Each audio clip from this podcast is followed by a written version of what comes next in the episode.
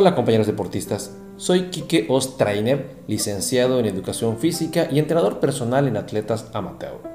Y hoy, siguiendo con la serie de audios dedicado a las chicas, vamos a abordar un tema que precisamente no solo las chicas piensan, ya que muchos compañeros deportistas al llegar a la entrevista para formar parte del centro de entrenamiento personal tienen esa creencia o mito muy arraigado, y es que piensan que la mejor manera de obtener mejora en la composición corporal es hacer muchos ejercicios aeróbicos.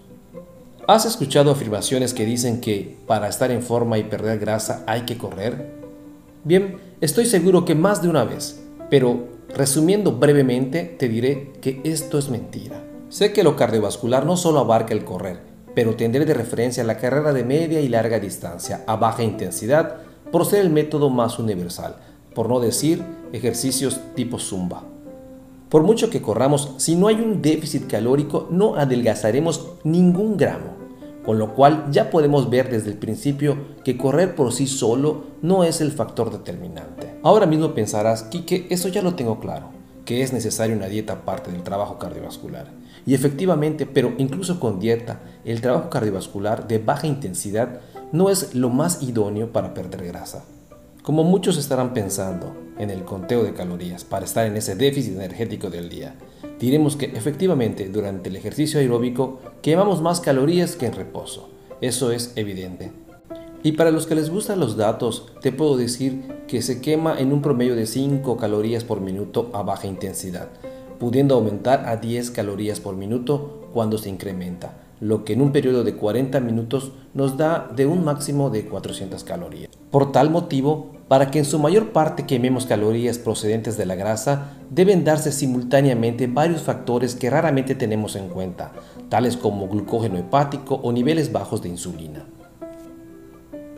Estos factores además deben ocurrir justo mientras estamos llevando a cabo el ejercicio cardiovascular, puesto que nada más nos detengamos de correr o la marcha o de caminar, la quema de grasa se reducirá drásticamente, cosa que no sucede con otros protocolos, donde la quema de grasa prosigue una vez terminada la actividad e incluso se prolonga durante más de 24 horas.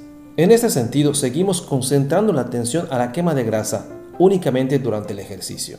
Y como he dicho en audios anteriores, Debemos mirar más allá. Somos lo que hacemos de manera continuada, no en un único instante.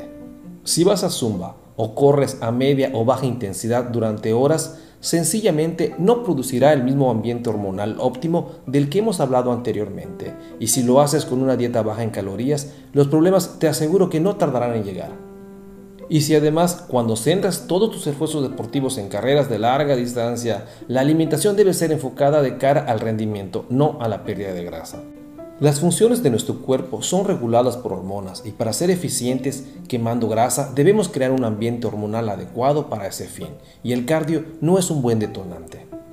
Hacer cardio todos los días eleva las hormonas del estrés como la adrenalina, el cortisol y reduce los niveles de testosterona, al igual que nuestra tasa metabólica basal, por lo que aparte de dificultar la quema de grasa, cada vez tendremos que comer menos para conseguir lo mismo. Y, como hemos dicho antes, esto te introducirá en un círculo vicioso con un final bastante predecible.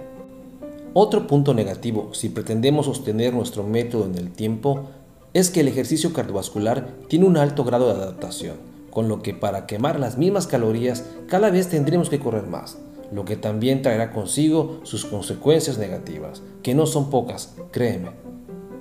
Como te darás cuenta, las razones para correr van a menos desde mi punto de vista. Más aún, hay personas que sostienen que perderán grasa corporal porque corriendo sudas, y déjame decirte que el sudor es agua, no grasa.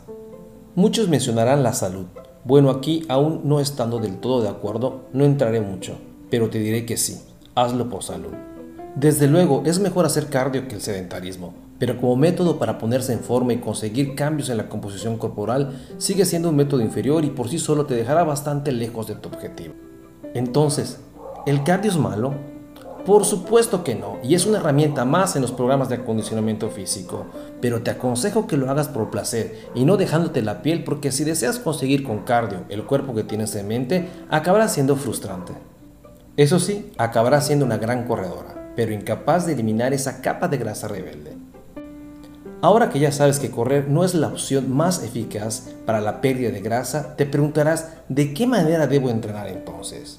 Pues en el próximo audio de esta serie te platicaré de lo que es la hipertrofia muscular. Hasta entonces te mando un fuerte abrazo.